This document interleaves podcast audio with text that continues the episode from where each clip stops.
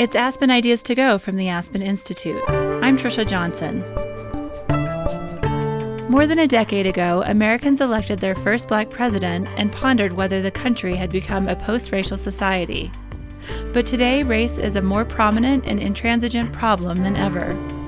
Jelani Cobb writes for The New Yorker and teaches journalism at Columbia. He says it's urgent we reflect on America's past and how it impacts the way we think about race today. And I still think that America is fundamentally good. I don't think that America is fundamentally perfect. And that's where the big division is. And that I'm saying that we have to look at the imperfections for our own collective sake, almost as like the kind of siren in the night. Aspen Ideas to Go brings you compelling talks from onstage events hosted by the Aspen Institute. The Institute is a nonpartisan forum for values based leadership and the exchange of ideas. Today's discussion is from the Aspen Ideas Festival. Jelani Cobb's columns in The New Yorker have titles like The Anger in Ferguson, Murders in Charleston, and What We Talk About When We Talk About Reparations. Racism, he says, is complex, and its societal implications are broad. In this candid talk with New York Times op ed contributor Wajahat Ali, he talks about being the target of racism and how he views the world. I view the world from a very particular perspective, um, and that is the perspective of uh, the son of a man who had a third grade education, grew up in uh, Jim Crow, Georgia, was not allowed to go any further in school, and his son has a doctorate degree. The thing that my father told me, though, was to never be too comfortable. The U.S. is grappling with issues like identity politics, the travel ban, a wall on the southern border, and Black Lives Matter. Where do we go from here? And how can we actually become a society that's post racial? Cobb's conversation with Wajahat Ali was held in June of 2018. Here's Ali. We've been invited back, uh, and we're masochists, to discuss very fine people, or how to stop worrying and talk about race, white nationalism, and Trump in America, a light-hearted romantic comedy from hell. Uh, or just a slice of 2018 that is having international, long lasting ramifications for both sides. Uh, since I'll be very diplomatic tonight, and this is a nonpartisan event, allow me to be very careful with my language when introducing myself and my guest. I wrote this down. I am a pre partition Indian who is spiritual and religious, born to invaders, who did not come from a shithole country or a country on the travel ban which means my parents are allegedly moderate and not rapists or criminals or MS 13. But, wait for it, but they are radical Islamic terrorists, maybe, who did not come on caravans but nonetheless did breed and infest this country with me, their only son, Wajahat Ali which is another way of saying I'm an American son of Pakistani Muslim immigrants born and raised in the Bay Area, Fremontistan, California, whose parents gave me a tri syllable name to blend in. Uh, I only spoke three words of English. It's true story. When I was dropped off at Charles Hideaway Preschool, the three words were shut up, because my mother used to say shut up. True story. Idiot, because my mother used to say shut up, idiot. And for those of you who grew up in the 80s, you guys remember the Spaghetti commercial, oh, oh, Spaghetti? Yeah. So I used to say, oh, oh, Pesgerio. Shut up, idiot, oh, Pesgerio, three words of English. I also wore husky pants. Anyone here with the trauma of husky pants? One, two, three. Give me four, five. Give me five in the back, in the back. Six, seven, eight. I know there are fatties here. More fatties. Nine, ten. Husky pants. Eleven. There you go. The guy grudgingly goes, too soon, man. Too soon. There's always there's gonna be one person who comes up after who goes, I was also fat. Um, but I ended up graduating with an English major from UC Berkeley and marrying a varsity cheerleader who is super accomplished, super smart, and super hot. And somehow I got to Aspen, hashtag it gets better. I'm joined to my left by a very well spoken black man who does not dribble, but also does not shut up, which means he is not civil, but the jury remains whether or not he is a thug. But thankfully, we know he's not from Chicago, so he's not responsible for that urban violence. But he is for Black Lives Matters and against police brutality, which means he does not believe all lives matter, which means he is an anti white racial segregationist who is always so angry, otherwise known as Jelani Cobb. Yeah. Um. Staff writer for an up and coming publication called The New Yorker. A startup. Yeah, yeah, a startup. Yeah, let's hopefully hopefully it survives the digital age, the yeah. disruption. Right. Uh, professor at Columbia University Yes. uh, Graduate School of Journalism. This is Columbia in not from the shut, shithole country, from the, the Yeah, yeah, the from the- West, right, right. the West. Um, author, pundit on TV, and proud dad of a very cute one-year-old baby. Mm-hmm. Um, all right. If you're offended by that opening, This brace is not the yourselves. It's going to be like this for the next hour. Uh, some of you might be amused, but in the honor of our first lady, I don't care. Do you? Um, too soon? No, no, I Too soon. right about on time. Nice. Yeah. So I thought I'd start subtle. Um, we're storytellers. We tell and share stories. Human beings are the unique storytelling animals in existence. Um, it's how we get to know one another. It's how we pass down our values, our traditions, our morals. Um, when you meet someone in America for the first time, you say, "Hey, man, tell me your story." You and me might be the darkest things on this mountain right now. Yeah. Tell us. did- s- we did a test. Yeah, yes, Yeah. we did a test, a purity test. We came out dark. Um, tell us a story for for the crowd here. Walk us through your shoes.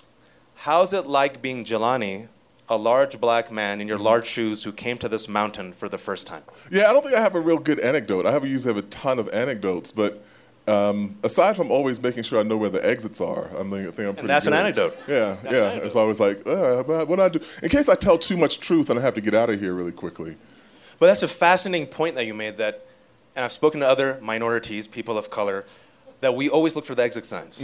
That we always want to see where the exit signs are. And, also look for the other people of color. yeah, you count them. Right, so you were you count like them. me? Did you count them on the program? Oh, absolutely did. Okay. No, I counted them in the audience at the last event. Uh, do anyone, did anyone see Jelani at the last event? It was a. I was getting a little spicy. There was some masala there between him and David Brooks. It was getting tasty, and then just killed it. We'll follow that up today. Don't worry. Uh, but the fact that you counted the other minorities, and I did as well, instinctually. The fact that when we were here in Aspen, everyone's been very nice and lovely. And Jelani and I joke that we will never be invited back again. So this is our go big or go home moment, literally. um, but what is it? Most people don't do that. And why do you do you feel like you have to self-police yourself to make yourself appear? And you already mentioned this, civil and as palatable to society as possible. Yeah, absolutely. And, and that's one of the things I think that's interesting about this conversation about civility, which is that there's a whole other layer of it. There's a whole other uh, internal dialogue where I'm conscious of the space I take up in a way that I think the average person is not, certainly not the average white person. I'm conscious of whether or not I've moved in a way that intimidates someone. I am conscious of when I'm in an elevator, if I'm in an elevator, especially if it's like a parking lot or whatever, uh, and there's a white woman in the elevator with me, I get out of the elevator first, even though it might be polite to let her out of the elevator first. But I know that she's probably worried that I'm behind her. And so it's like, let me not go through that. You self-police yourself. You, you're But- actually you're overdosing on civility. But it actually is. It's actually another kind of thing because it's like a, a binary thing, because it's either all civility or all not. And so I try to err on the side of I don't want to be in the position where you treat me like something other than what I am, because then I'll respond to you in a way that like neither of us want. So does civility not require? And I think this is what you're getting at. Uh, reciprocity. That's exactly the point. That's exactly the point. And so we've had this dialogue about you know Maxine Waters, uh, and I mean it was absurd to me that people were concerned about what Maxine Waters Can you tell them what said. they- what she said? Well, Maxine Waters said that people should be disruptive to uh, administration uh, officials uh, wherever they are um, because of what was going on, and we spent, you know, the Democrats, you know, spent in the various members of the punditry. Uh, kind of rained down condemnation on her head. But I don't think we are never in a position to make a moral argument when we have taken people's children away from them. Like, that's unconscionable to me. Some would say alien migrant babies. Right. That sounds like something from a sci fi movie.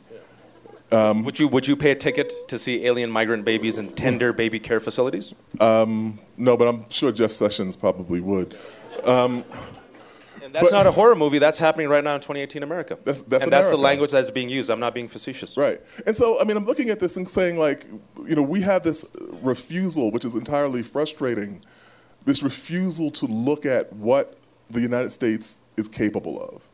And so, when I heard John Kerry um, talk earlier this evening, which I thought he made a lot of great points. Uh, but he said the United States has always erred on the side of freedom, always been on the side of freedom. I was like, that's not true. You're like, er? Like, Excuse me? What? Like we, Scooby? We know what happened in the Cold War, right? Do we need to run through the regimes that I think you need to. I really think. I mean, I- sometimes I feel like you need to connect the dots because people forget. But I think people forget that women didn't have the right to vote. That you need an amendment. I think people forget that you know Japanese Americans who were citizens in this country were interned thanks to World War II, based on the fears that were proved non-existent, uh, and then rationalized under national security. right. I think Right. people forget about slavery. Yeah, I think we, uh, we certainly don't like to talk about that. Uh, and so we forget in 1882 that there was a circumstance in this country in which the, there was a groundswell of concern about an ethnic group that people thought were taking jobs and bringing drugs into the country. And that found its representation in the Chinese Exclusion Act in 1882. Or that in 1924, or really 1917, we could go back there, where there was this concern about the religious group that uh, people believed were aligned with America's enemies and needed to be surveilled, and they were, and needed to be uh, expelled from the country, and they were, and that there needed to be tougher immigration laws to prevent more of them from coming, and that passed in 1924, and they were talking about Jews. And this, of course, had disastrous consequences. And Irish and Italians and Eastern Europeans. Yeah, but particularly, particularly, this, right, the scrutiny around Jews and saying that they were uh, susceptible to the allure of Bolshevism. Um, there was a narrative around it that you could almost replace Bolshevism with terrorism. And so, I don't say that to actually tear the country down. I always say that to say we need to be clear of what we are capable of. And so we understand the parameters of the possibilities of this moment we're in right now. Because we have an undue sense of calm that everything will work out. There's a kind of American exceptional optimism um, that have always been kind of like you can only maintain that by cooking the history books. And erasing a lot of the protagonists who end up being the antagonists or just the footnotes. Right. Um, you made me jump the gun, but let's go there. Uh, I was having conversations 30 minutes ago in Hotel Jerome in the courtyard, and there were um, people from a Muslim, there was a person from a Muslim majority country, a scholar, and there was a European filmmaker trying to understand why so many Trump voters would vote against their interests. They were literally trying to understand why are they doing this? Don't they realize that China is ascending, a trade war is bad for you, and like you know you're pulling back rights, and you know the healthcare, you need healthcare, and if you yeah, yeah they're doing the whole list. And I said everything you said logically makes sense, mm-hmm. but you're not American. If you're American, if you're a student of American history, and especially if you're a person of color, you can all of this makes sense from the lens of white supremacy. It does. And you mentioned the, the heart, the good heart of mm-hmm. America, exceptionalism, merit, anyone could come here. But what I might argue and disagree with me is that the dark heart of America that has never been confronted, never been dissected, never been treated, the root, the Voldemort, is white supremacy that manifests itself in every single example that you just cited. But I mean, but it's baked into like how the country was established. In the first immigration law in this country, you could only let white people come here, or what's in the Constitution, we uh, defended the the uh, transatlantic slave trade in the American Constitution, or in the Declaration of Independence, where Jefferson first denounces the transatlantic slave trade and then copy edits it out. And so it doesn't have any mention of this. And so these are things that we have to really talk about. But the other thing I think is interesting about uh, the whole um, voting against their interest thing is that it's just that people define their interests very differently. I argued, I can I just say something? I pushed back and said, I believe they did vote for their interest. They did. And so here's here's the analogy I use, and you know sometimes I offend people with it. I hope not. You offend people, I know. Jelani Cobb? No. I know, but here's here here it is.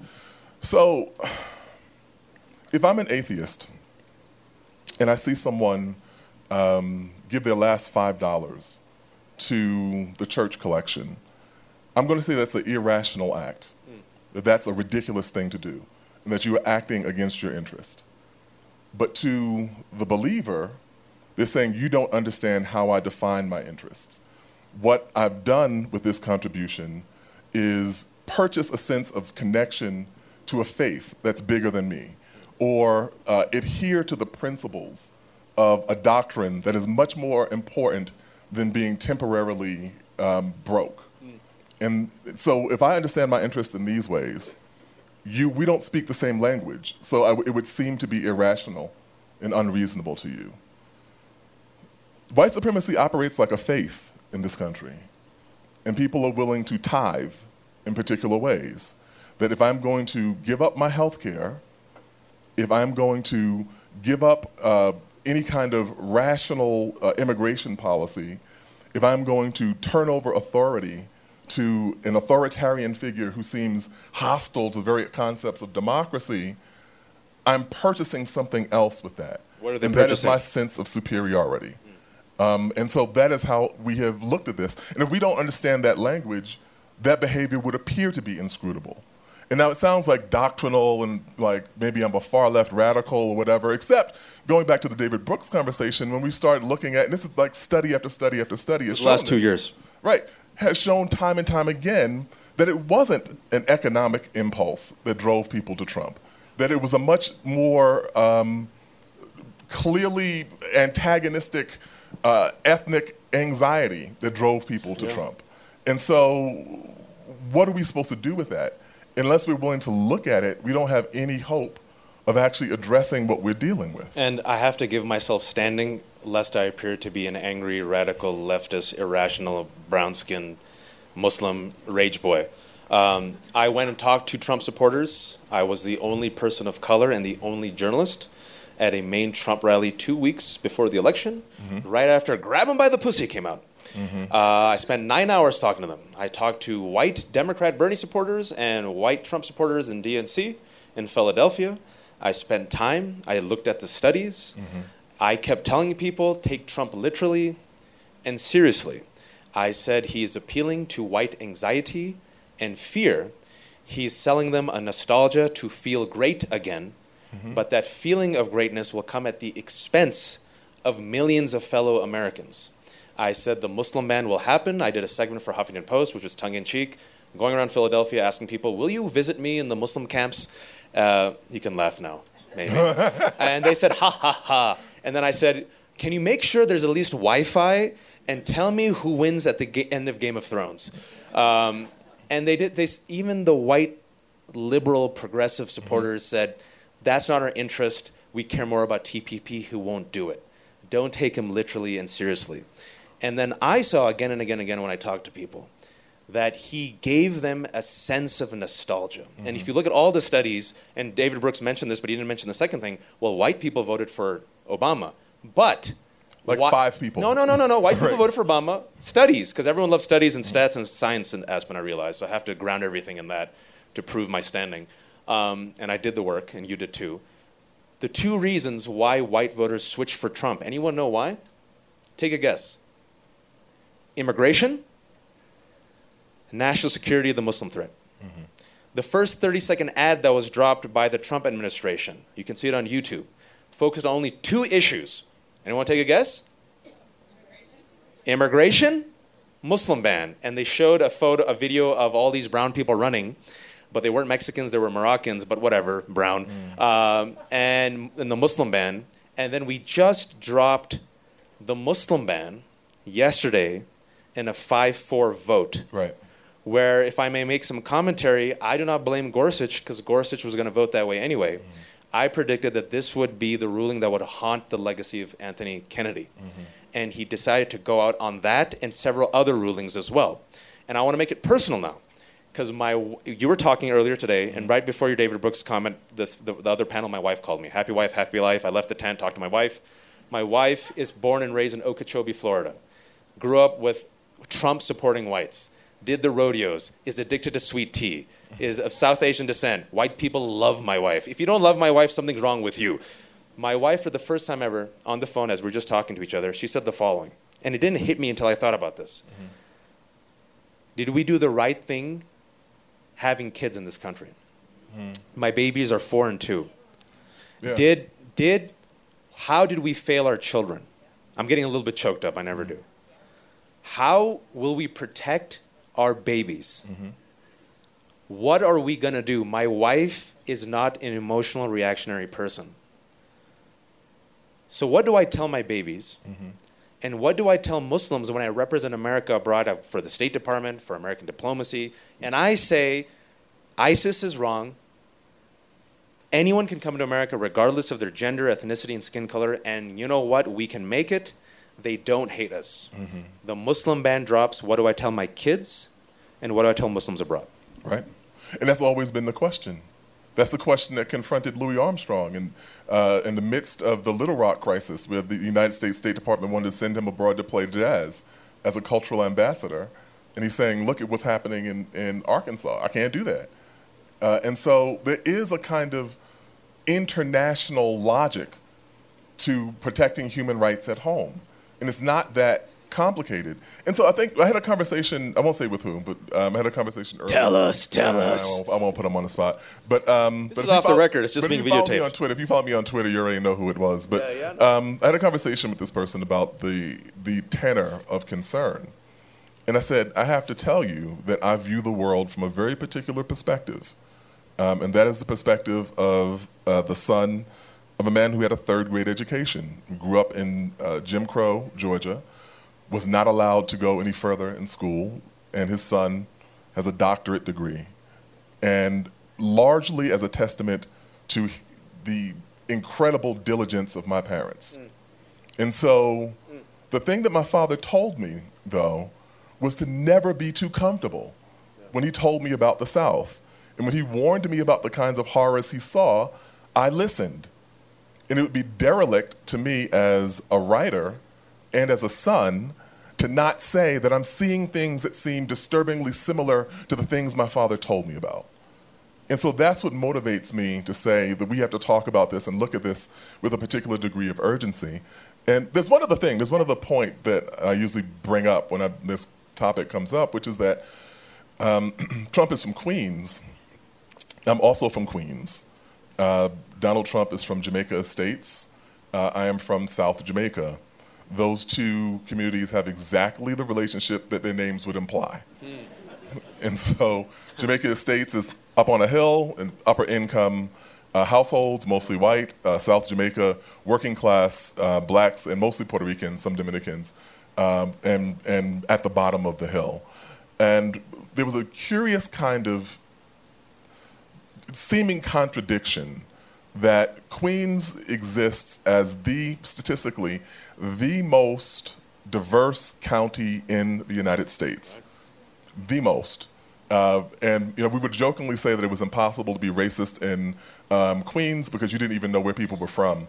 You couldn't assign the right stereotype to them. You're like, I'm sorry, where are you from? Like, why don't we like your people? Like, what is it? But um, sorry, that's funny. Black people laugh at that. But, but, but that was the Queens that I grew up in. Yeah. Um, the I played baseball in high school. The uh, left fielder was South Asian. Yes. Um, right. The one time we made it. Spelling bees? We just kill it at spelling bees, man. So right. you just gave me hope no, for my no, child. No. Just give us something, all right? That's my all man, we got. My man was left fielder. I was a right fielder. Oh, tear of pride. Yeah, I was right fielder. Um, center fielder was Puerto Rican. Uh, first baseman was Jamaican. Uh, second baseman was Jewish. You just described the American dream or the American nightmare, depending oh, yeah. on who's listening. Right, but we sucked. That's the other thing. Like we, know, we weren't, we weren't. Thank good. you for that, Jelani. I yeah. just teed you up but, so but, well. But we had, we had like this United Nations kind of thing when we came out United onto the Colors field. of Benetton. Right, exactly. We just didn't do well once we got there. Um, but the the thing about it that was striking to me was that the primary nativist voice in modern American politics is a product of the most diverse community in the United States. You know who is the most anti immigrant state in America?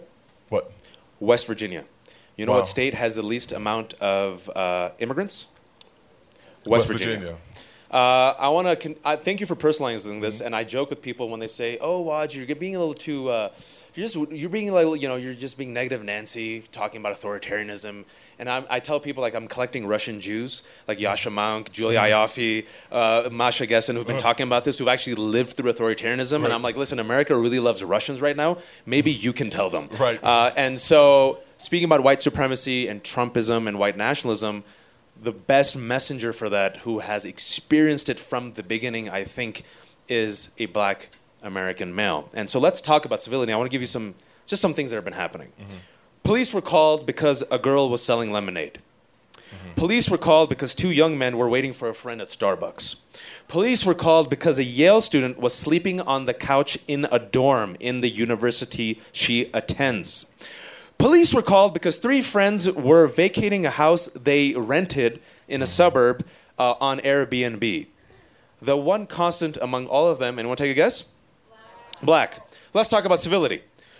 What is the civil way for an unarmed black person to not be shot and killed by the police? What is the civil way to protest brutality against your bodies when we know America in 2018 won't tolerate black athletes kneeling peacefully during the national anthem? Right. I mean, I think that that's the point that you can't protest in ways that people find intimidating. You can't protest in ways that people find uh, that are peaceful. And what it is is that people don't want to hear what you have to say. And so I don't think, I mean, it's not normal. It should not be normal that I know what it's like to have, I've never committed a crime. Um, this is a bizarre thing to say in Colorado. I've never used any drug. I'm like the only person in the room that's never done weed. I accidentally did weed once. Really? In Nepal. He, he, the guy gave to me. Jesus, goes, in Nepal? Yeah, he said, it's friendship cigarette, friendship. and I'm like, all right, all right, calm down. And I took it. I took two puffs. And I'm like, this doesn't taste like a cigarette. What's in it? He goes, ganja. so I'm admitting as a teetotaling Muslim that I once accidentally inhaled. But you haven't. You're even better than me. I've, I've never. You I've make never a better done, Muslim. But I have. I have had police officers pull guns on me twice. Yes, you have. Something that probably most white people have not had had as an experience. Why?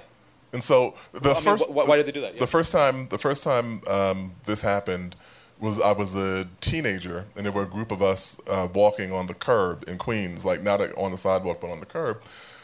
And the officer pulled up and took his gun and told us to get the F on the sidewalk. Um, and another point happened. Uh, this is in Washington D.C., uh, where we were running up to a police officer trying to tell him that we had been robbed, and the police officer pulled his gun. I guess thinking we were about to do something to him. Um, but those realities are kind of unless you believe, unless there's credibility, where people are saying this is actually what our experience is, then it's easy to just dismiss. And I think on the other side of it, we're all inclined to want to believe that our team is the good team. And I still think that America is fundamentally good. I don't think that America is fundamentally perfect. And that's where the big division is. And that I'm saying that we have to look at the imperfections for our own collective sake, almost as like the kind of siren in the night. And, and you said things which I want to touch on that you are a staff writer for The New Yorker. Mm-hmm. You are a professor, prestigious professor at Columbia University. Mm-hmm.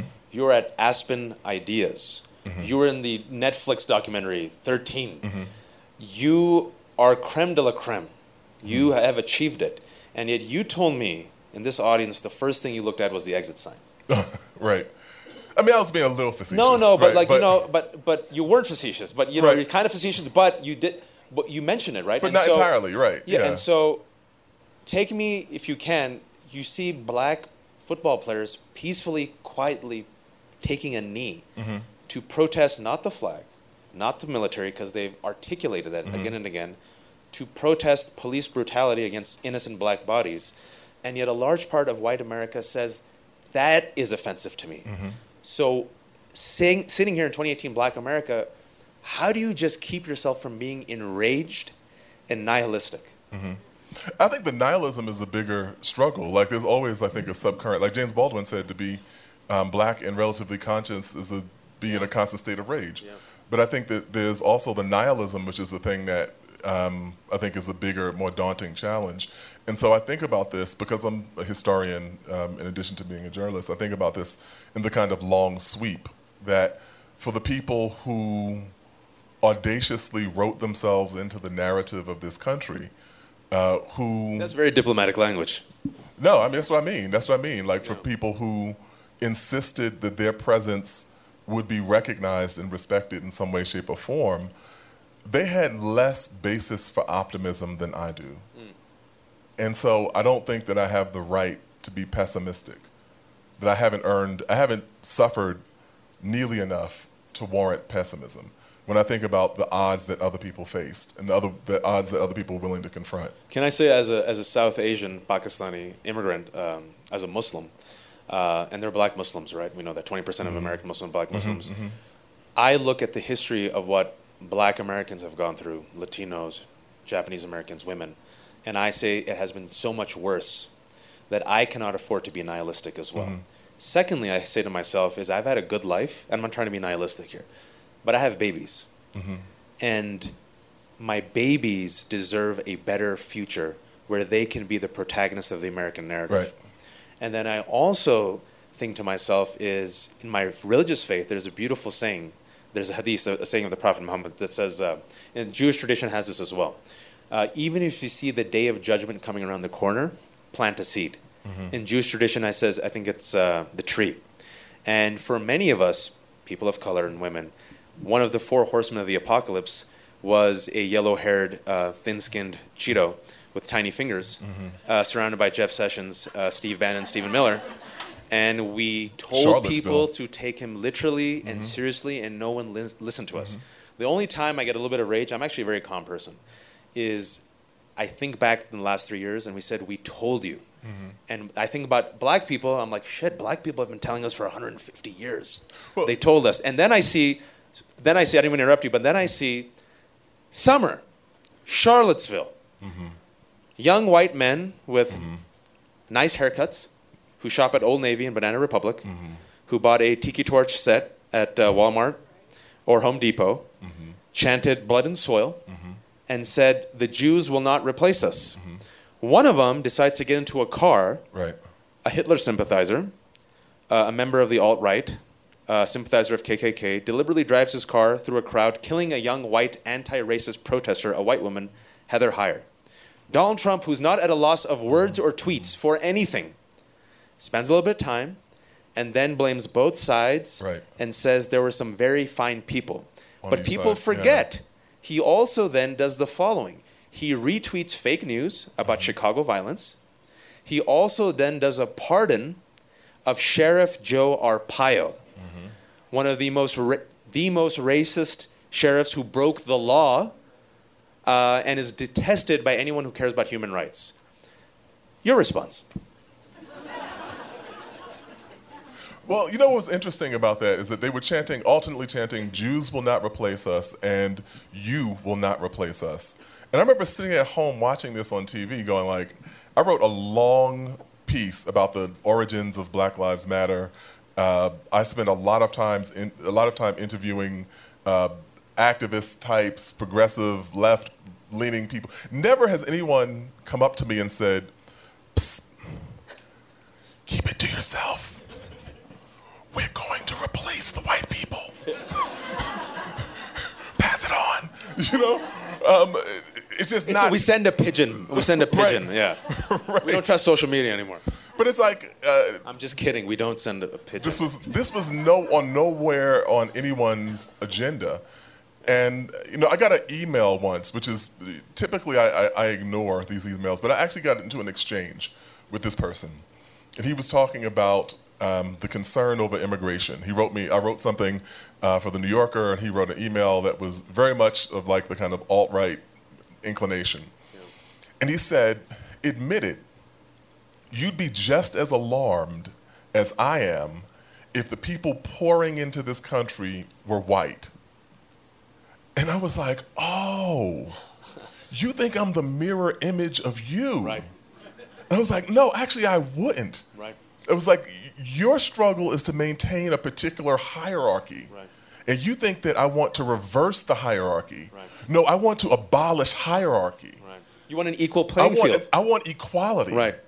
You don't want double standards. We want equal standards. Right, exactly. It was like, and so we're fundamentally at odds about this. It's like projecting your own motives into other people's actions. And speaking about the studies that have been done about Trump supporters uh, and the ones who voted for him, it's the psychology is fascinating because for many of them it's been a zero-sum game. right, Absolutism. Jelani and Wajahat sitting at Aspen at this table means that my children cannot sit at this table. Right. We took their seat. Whereas you and me, and I'm going to make an assumption, we say, holy crap, we got to Aspen. Right. We're at the seat. We're eating salmon. Keep Right. quiet. Uh, they probably think I'm Fareed. Yes. You know. Uh, thank you. Thank you for watching GPS. Thank you. Uh, and growing up, you know, growing up in elementary school, when the white kids invited us, the, all the minority kids, it's like when you go to when you when you go to preschool, that's when you know you're different. Because you go to preschool and you're like, what? You don't eat with your hands? What? You don't have a trisyllable name? What? You speak English? What's that? Uh, and then you find the Latino and the African American, you make like the ethnic Avengers. Um, and then we always wanted to get invited to Chad's party. We wanted Brett and Chad to like us. We wanted Veronica to like look at us the way she looked at Chad and Brett. Um, and I, I just want to echo that. It's like we just want a seat at the table. We don't want your table. Right. We just want to bring a chair to the table and eat this thing you call you eat called meatloaf, which sounds fascinating. you know. But it's also, I mean, I also think there's another dynamic to this, which is that when people were talking about economic anxiety, I was like, to the extent that that holds any um, validity, it's not that people are concerned about their economic status. They're concerned about their economic status relative to people who don't look like them. There you go. And that is like the crucial element of it because Critical element of the, it the critical element of it because it's measured by it. all the di- all the disruptive dynamics of globalism, of which there is a valid critique to be made. All those disruptive dynamics were present before Obama, Yeah. but it was the presence of this African American in the White House that sent people into this relative concern about their status, Right. and saying that weird statistical. Um, trend that popped up in I think 2011 and then just continued to accelerate over the course of uh, Obama's presidency, which was the number of white people who felt that white people were the most disadvantaged group in American Fifty-one society. percent, Yeah. according to the NPR poll that came out two months ago. Yeah. Fifty-one percent of white Americans feel they're the most disenfranchised minority in America. And so the thing is, you know, that is, there's no indicator or index that supports that. Everything from life expectancy, uh, lifetime uh, earnings, uh, likelihood of being arrested, likelihood of Invites to being a victim Aspen murder, Ideas Festival. invites to Aspen Ideas Too Festival, soon. right? Too soon. All those I'm things. never going to get invited again. I know. I mean, all, the, all, those, all those kinds of dynamics Yeah, yeah, yeah. Um, favor white people. Even when we look at the kind of uh, decline that the opioid crisis has, has ushered in um, with white life expectancy, it still is longer than like the middle class black people are trying to get to. Or the Rust Belt. Lower income white people life or, expectancy. or the Rust Belt. Right. You know, the anxiety of the Rust Belt, which is very real. Look at Latinos and African Americans in that same economic pool, and they have it much worse than their white neighbors. But also, But no like one this- talked about. The thing is, no one talked about that. Like when they said, "Oh, the Rust Belt anxiety," which I want people to care about because I believe, and maybe I might be audacious and crazy, that we should be empathetic people who care about all Americans and all citizens, and even the undocumented, uh, regardless of their skin color or gender or ethnicity or national origin. There were black and Latinos in the Rust Belt who have suffered, and no one talks about the black hillbilly elegy or the Latino hillbilly elegy. But or, or even the idea, why did we even allow the formulation of white working class? Like, why was white relevant to it? Why? Like, what was what was the point of that? Unless we were talking about, uh, oh, it's particularly bad if these people have been excluded from the American dream. Um, and so, in that 51%, uh, which kind of started in 2011 and then grew and grew, uh, that was an emotional reality, a salient emotional reality, even as it wasn't connected to any actual empirical reality. And we're seeing what the implications of that were now.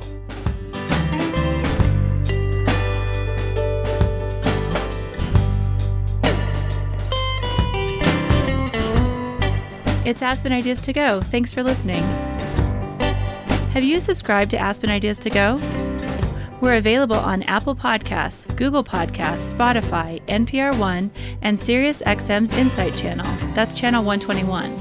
Subscribe and hear a new show every week. Help others find Aspen Ideas to Go by adding a review on Apple Podcasts. Let's get back to our featured conversation. Here's Wajahat Ali. You talked about Obama and how Obama, to many of us, was when he got elected, I remember I told my friends, wait for the backlash. Mm-hmm.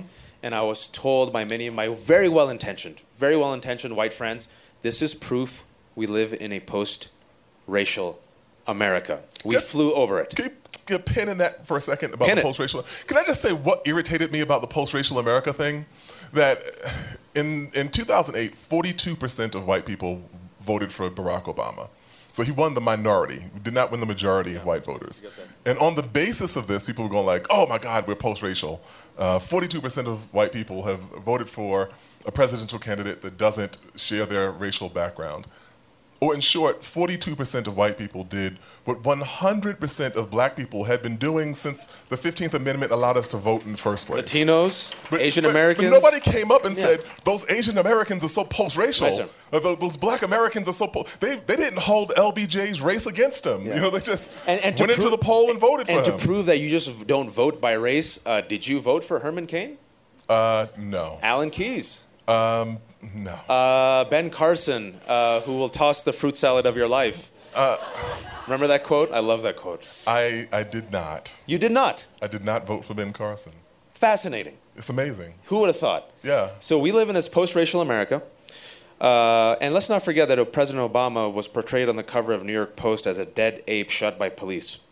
People forget That's right. that. Yeah. I keep receipts. The cartoons, right? Uh, but I was told by a very well-intentioned big foundation that a funder in Boston wants to talk about racism in America. A white funder, well-intentioned, does not want to talk about Black Lives Matters, refuses to fund it.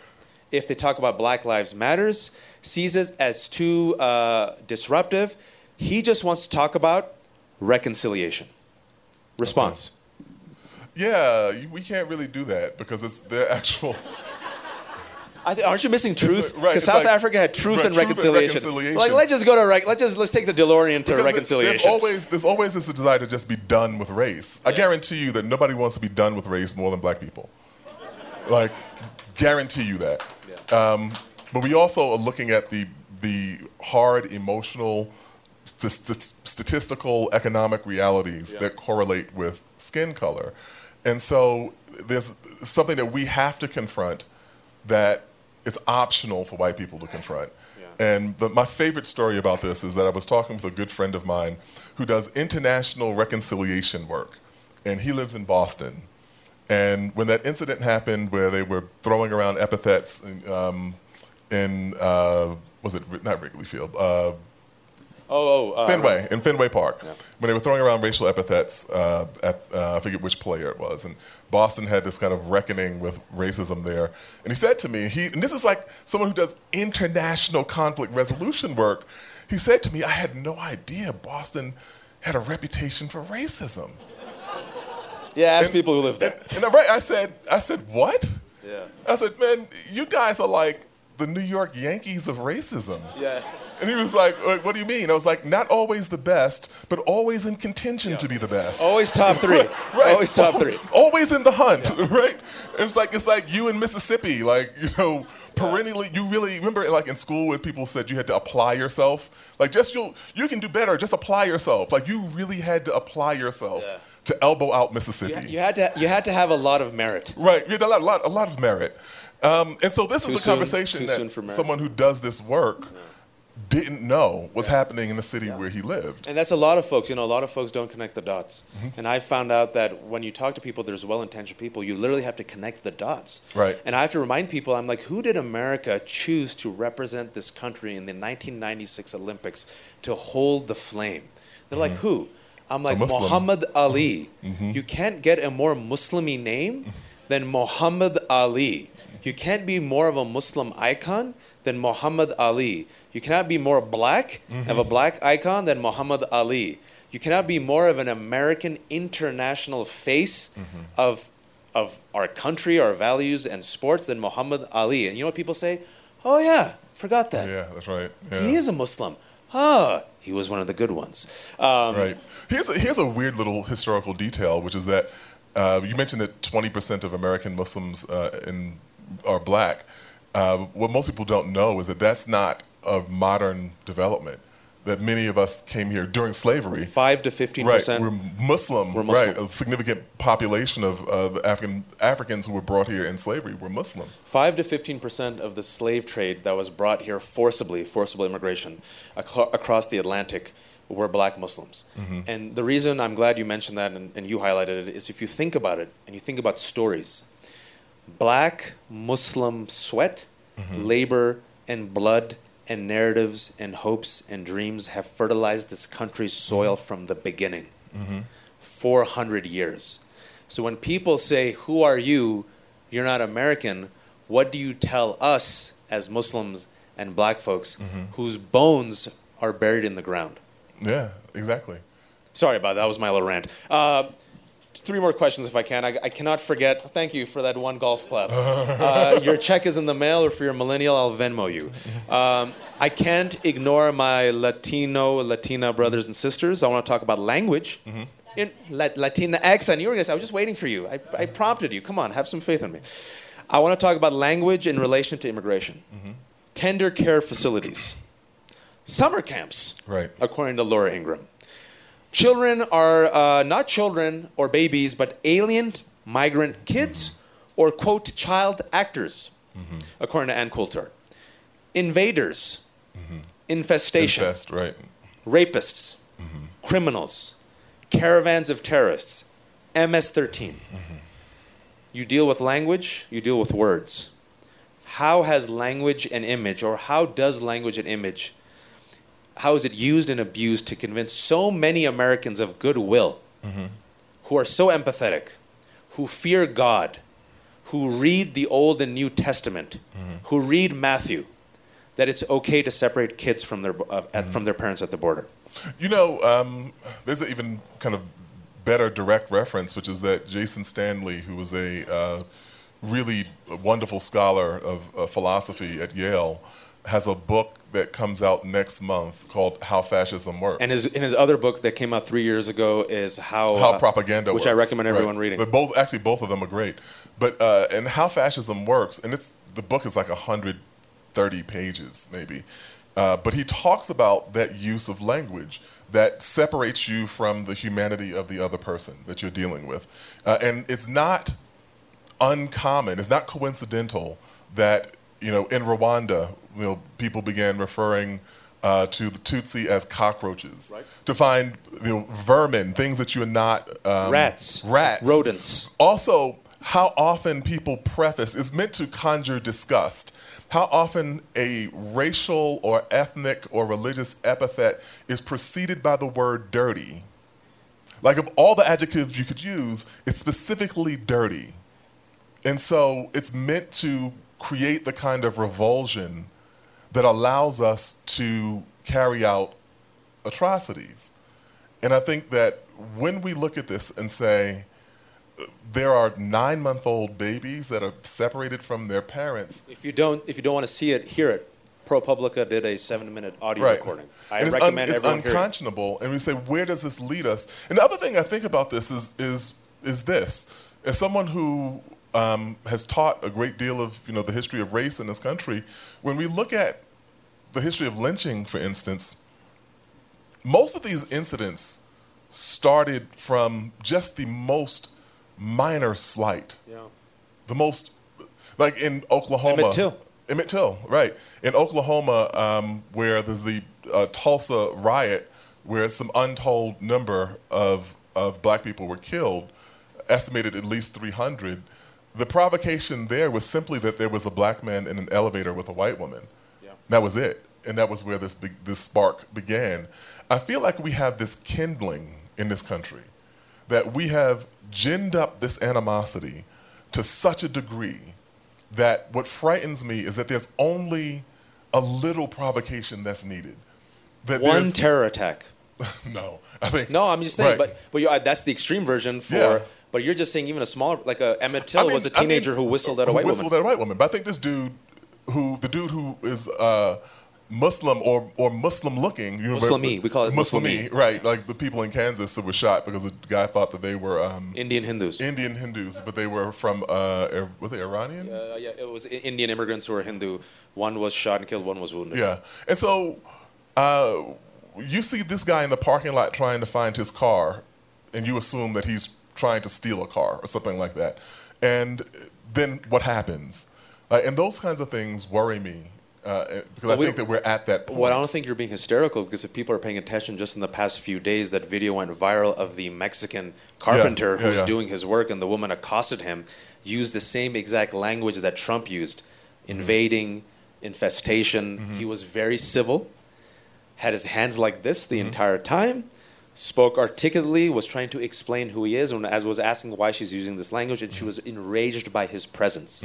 Now imagine if he wasn't that civil, and maybe he got didn't use violence, but got in her face. Mm-hmm. What would happen? Right. Right. But that's what's like, so here's the thing, right? We like we tell this like depressing thing. There's a story I like to tell because I think it's um, it's like uplifting in a particular kind of way, right? And I think it ties. We'll uplift them. I. I have Right. some faith in me. We'll uplift Yeah. them. But it ties these things together, Yeah. right? Which is uh, that not long after 9 11, um, I was on an airplane. I was in Atlanta going from Atlanta to New York. And I'm seated and I'm in an aisle seat. And so I can see, I mean, I'm kind of toward the back, like two thirds of the way back. So I can see all the way down the plane. And this tall, olive complexioned man with a long beard, he has like a white kufi on and uh, a white tunic and baggy pants. So he gets on the, on the plane. He reads as Muslim, right? Um, he's coming down the aisle toward me and you can almost see the tension ratcheting up as he walks down the aisle. And as fate would have it, he sits down across from me, one row back. And so I look at him, and I look at him again, and I said, Where are you from? And he very appropriately said, Where are you from? And I said, I'm from Queens. And he said, Okay. And everybody's listening now, right? Everybody's like listening. in. Jelani, asked the questions. Right. Vet him. Vet him for us. vet him, right? Yeah. And um, and I said, I'm asking because I think you're from Queens too. And he looks up, and I said, and if you are who I think you are, we were in the same breakdance crew in high school. And, you freaked out the entire plane for the, whole next plane. five-hour flight. But everybody's like, oh my God, it's, he, he was a breakdancer. He's not going to kill us. but he might be a radical breakdancer. Right, a radical One of the legs might like go up and like you know kick someone in the head. I'm so so like we stand up and hug That's and amazing. you know That's a good story. right and so he's like Jelani we haven't seen each other since high school we're talking we're catching up like all the white people exhale um, and I said like this was a great experience for me because for once I'm the large black man making the white people around me feel more comfortable so You, you, for, you did well for the whites. but but here's the point of that though. Here's the point of that story, which is that because I went to a school where we had an Indian Muslim dude who was a break dancer with like a Puerto Rican dude, like all I don't even remember all went to an our- integrated school. We went to an integrated school. So where he was a blank slate where we could project all these other kinds of ideas onto him, And build relationships. what I saw was a friend That's right. an old friend who I was happy to see. And I think getting us collectively to that place where we're not treating people as these blank slates that we can project As villains. Right, as villains. Like automatic the automatic presumption that we've put this script on your body. A script and an image. Right. An image and a script. Yeah. The violent black man. Right. The bearded, brown, angry, bellicose brown man who represents all things Islam, uh, who's anti deodorant, anti Semitic, anti woman, and wants to implement Sharia. No, I'm Right. serious. That's Right, called right. Rage Boy. I'm not making this term up. Called Rage Boy. Google image search. Actually, let's just do this right now. Take out your phone. Google image search Rage Boy. All right? Raise your hand if you do it. Look at Google image searches. You'll see the first image. I'll act for you. This is the image. That is a media term of Shakil Ahmed Bhatt, a 40 year old Kashmiri activist. That meme was used as the image to talk about Islam and Muslims for mm. years. They mm. went and talked to this meme and found out that he's a human being in Kashmir. Mm-hmm. And they said, How do you feel about being a meme? He goes, You know, it sucks. I'm, you know, Kashmiri, I'm single, but whatever, let people do what they want to do. Mm-hmm. Look at the third image. If you look at the third image, just scroll right to the third image, they have another photo of Shakil Ahmed Bhatt, Rage Boy. This is the image of him. Hello. I'm not making it up. If you mm-hmm. raise your hand and see it, you see it. I'm not mm-hmm. making this up. I'm not making this up. We're not crazy. Imagine if your entire people's narrative was framed by that image. Imagine if your entire people's narrative was framed by cops. But the reality was, hello, I'm 40 years old, I'm single. Um, just to let you know that I'm not crazy. We've talked a lot about men and the anxieties of men of color in this um, conversation. I want to make sure that it's not excluded that these forces have been virulently uh, misogynistic as well and uh, directed their ire at, at uh, women and women of color. Can, can I, can I do a study, a stat real quick? The number one recruitment, uh, alt right recruits from straight white college males. Mm-hmm. And people often talk about, oh, they're anti Semitic, they're anti Muslim, they're anti immigrant, they're anti black. Mm-hmm. But the core recruitment is, anyone take a guess? Anti woman. Mm-hmm. You're being emasculated by empowered women. And we're going to give you your masculinity back. Right. Please, and that's and that's a very um, powerful tool. Uh, it's it's the flip side of the tool of saying that we're going to protect our women from these dark-skinned men who uh, pose a uh, sexual threat to them. I mean, those two ideas have found themselves in close conjunction very frequently over the history of this country. And so, yeah, that was striking to me because it seemed like not thinking about the implications of what this was. That if we have a president who says the like, it also just as a quick aside, the pure vulgarity that we have to resort to to accurately report what he has said. That the p word. Which used to be way in the dark alley of unforgive of unusable Locker language. room talk. Right. Now, you can hear someone say that on CNN because he has infected. I said it on Aspen, just to quote him. Just purpose. to quote him. right, purpose. just to quote him. But there are all these other kinds of vulgarities that are, I think, metaphorical to the level of our societal discourse and our societal sense of who we are that have found their way into the language. And so when we see this, it's not coincidental that there's a kind of court intellectual that rationalizes that. Final eight minutes. They gave me extra five minutes, believe it or not. And I'm going to ask two hopeful questions. You guys still with us? All right, good. I've told you this before. I said it on email. I gave an analogy. I've been following this closely. I take white rage and anger very seriously. Mm-hmm. I'm a student of American history. You're a professor of history. Mm-hmm. The analogy I gave is the following. And I'm not talking about all white people. I'm not talking about all white people. I'm talking about a certain base. I said, if given a choice from here on out between renting a room in their house to a person of color or a woman or burning down the house, they will burn down the neighborhood. and I'm asking myself, am I witnessing the death rattle or death march of white supremacy? Mm-hmm. And when people say, Wajahat, you're crazy, I say Trump, I say Viktor Orban in Hungary, mm-hmm. I say look at the Italian elections, I say Brexit, mm-hmm. I say Geert Wilders in the Netherlands, I say Golden Dawn Party in Greece, I say Modi in India. I say Modi in India. I say Ataturk, uh, authoritarianism, and specifically in Europe, white nationalism. Some of my best friends are white folks. I love the white folks.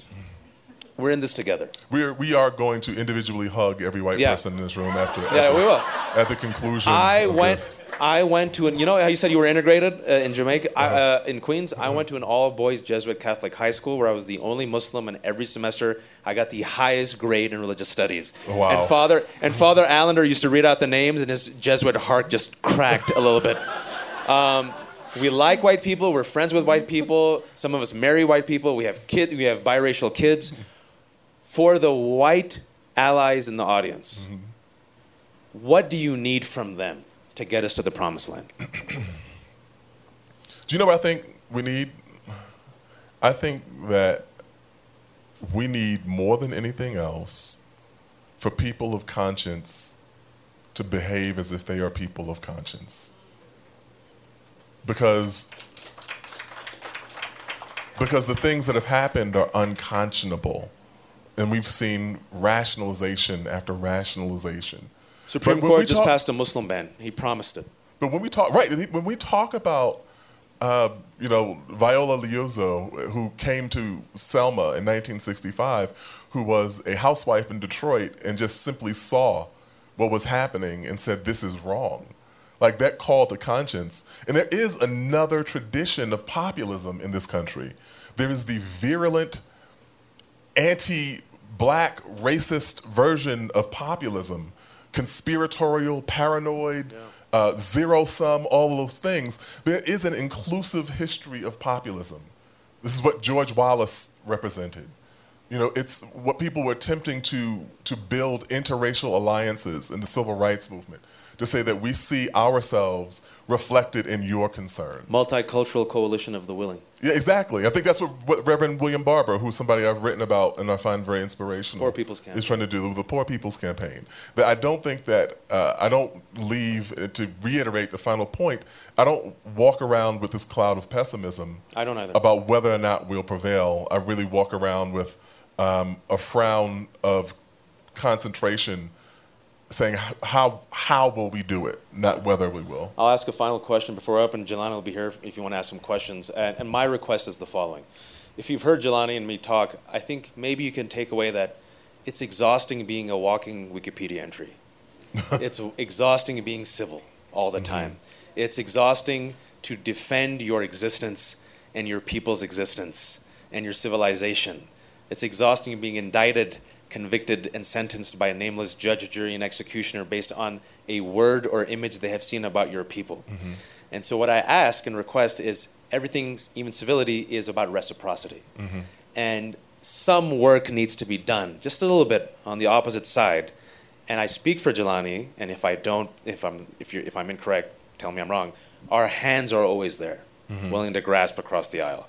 Final question with two minutes left. We have babies. We love our children. Mm-hmm. You're a, a, recent father. I'm kind of a recent mm-hmm. father. Our roles in life have changed. Mm-hmm. Anyone who here has kids or babies? Mm-hmm. Game changer. Mm-hmm. You're attached. You're tethered to a human being that you've brought into the world, and you now are responsible for, mm-hmm. and you will kill or be killed for that baby. Am I right or wrong? I always wanted to be a gardener, figuratively. I wanted to plant a seed watch the tree, enjoy the mango fruit. Mm-hmm. I want to ball out of control. I wanted to go at Aspens. I wanted to be creme de la creme, right? I'm like, I wanted to do it. My wife and I, and I think that my role is either two roles. Maybe I can't be a gardener. Maybe my job is to be a janitor. Mm-hmm. Clean all this shit up mm-hmm. so that my kids have a better chance. Or maybe my job, go to back to Game of Thrones reference, is Hodor. I have to just hold the door. Mm-hmm. As white nationalists hate absolutism is coming out. I just have to hold the door until my kids escape. Mm-hmm. What's our role as fathers mm-hmm. moving forward? Final question, two minutes left. Um, I mean, I'll just say this. I mean, I said it earlier that everything that I do in life for me is refracted through the lens of two parents that fled Jim Crow in the South. And that it was wildly improbable for them to believe that one, they would escape that system, but or two, that their children would have the kinds of opportunities that I've done my best to take advantage of. And for me, everything that I do in my life is oriented toward making sure that my daughter has no less of that opportunity. That's it. Inshallah, God willing. Jelani and Jelani and I, and I will be here as your token black and Muslim friends. We're giving out hugs. Thank you, Belly Up. Thank you, Aspen. And thanks for giving us the extra five minutes. Take care.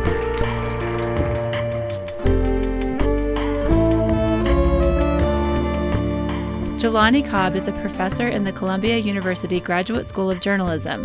He also taught history and directed the Africana Studies Institute at the University of Connecticut. Wajahat Ali is a New York Times op ed contributor, a lawyer, a playwright, and a former TV host. He produced the Peabody nominated series, The Secret Life of Muslims. Their conversation was held June 27, 2018, at the Aspen Ideas Festival in Aspen, Colorado. Make sure to subscribe to Aspen Ideas to Go wherever you listen to podcasts. Follow Aspen Ideas year round on Twitter and Facebook at Aspen Ideas. Today's show was produced by Marci Krivonen and recorded by our team at the Aspen Institute.